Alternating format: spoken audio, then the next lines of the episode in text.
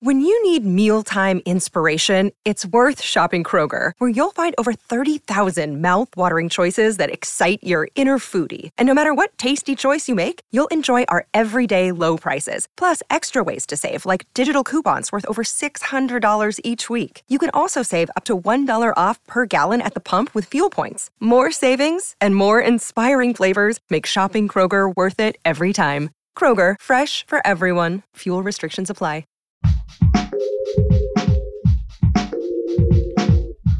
What if you could become a better person? Not by working harder, but by taking one doable step a day. And not because you're a bad person now, but because there's something inside you that's ready for more. How to Be a Better Person walks you through one year of those tiny steps.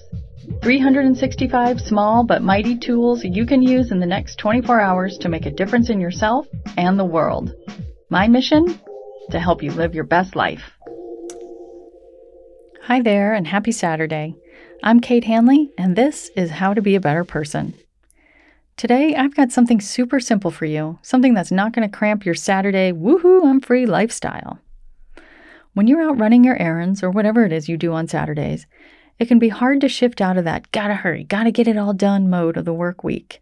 Listen, I can feel a time crunch just as intensely as anyone else, but here's the thing about being in a hurry it makes it easy to wish everyone would just get out of your way already. It's a little bit like, how dare you slow me down? Can't you see I've got important things to do here? It's like the the rabbit in Alice in Wonderland. I'm late, I'm late, get out of my way. And it's like okay to push people out of your way because you're late. I mean, isn't that a little bit what's what you're thinking when someone interrupts your flow of moving through the world at your desired pace? Or did I just live in New York City for a few years too long? To pull yourself out of that subconscious me first state of mind, make it a point to let at least one person go first today.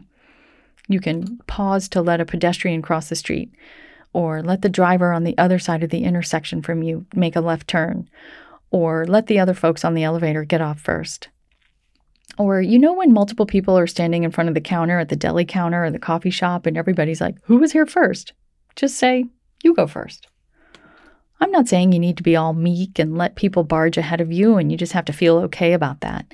I'm saying that by choosing to let someone else go ahead of you, it gives you an opportunity to actively cultivate your patience, your empathy, and with occasionally putting others' needs before your own. And you know what? It's a nice way to force yourself to slow down too.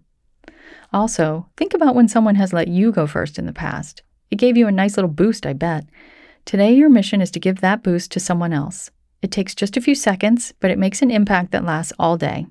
That's it. Those are your marching orders. Let someone else go first today. Got a sticky situation where you aren't quite sure what the quote unquote better thing to do is? I love to answer listener questions. Visit beabetterpersonpodcast.com and scroll down to the bottom of the page to the Contact Kate button. I'd love to help.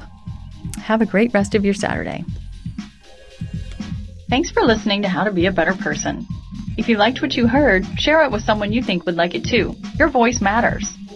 Come sign up for the weekly newsletter that includes a link to every episode from the previous week so you can catch up on anything you missed. You can do that at beabetterpersonpodcast.com. I also love to hear from listeners. Seriously, I love it. Send me an email by clicking on the Contact Kate button at beabetterpersonpodcast.com or you can tweet me at Kate Han, K A T E H A N, or find me on Instagram at Kate Hanley Author. I look forward to connecting with you.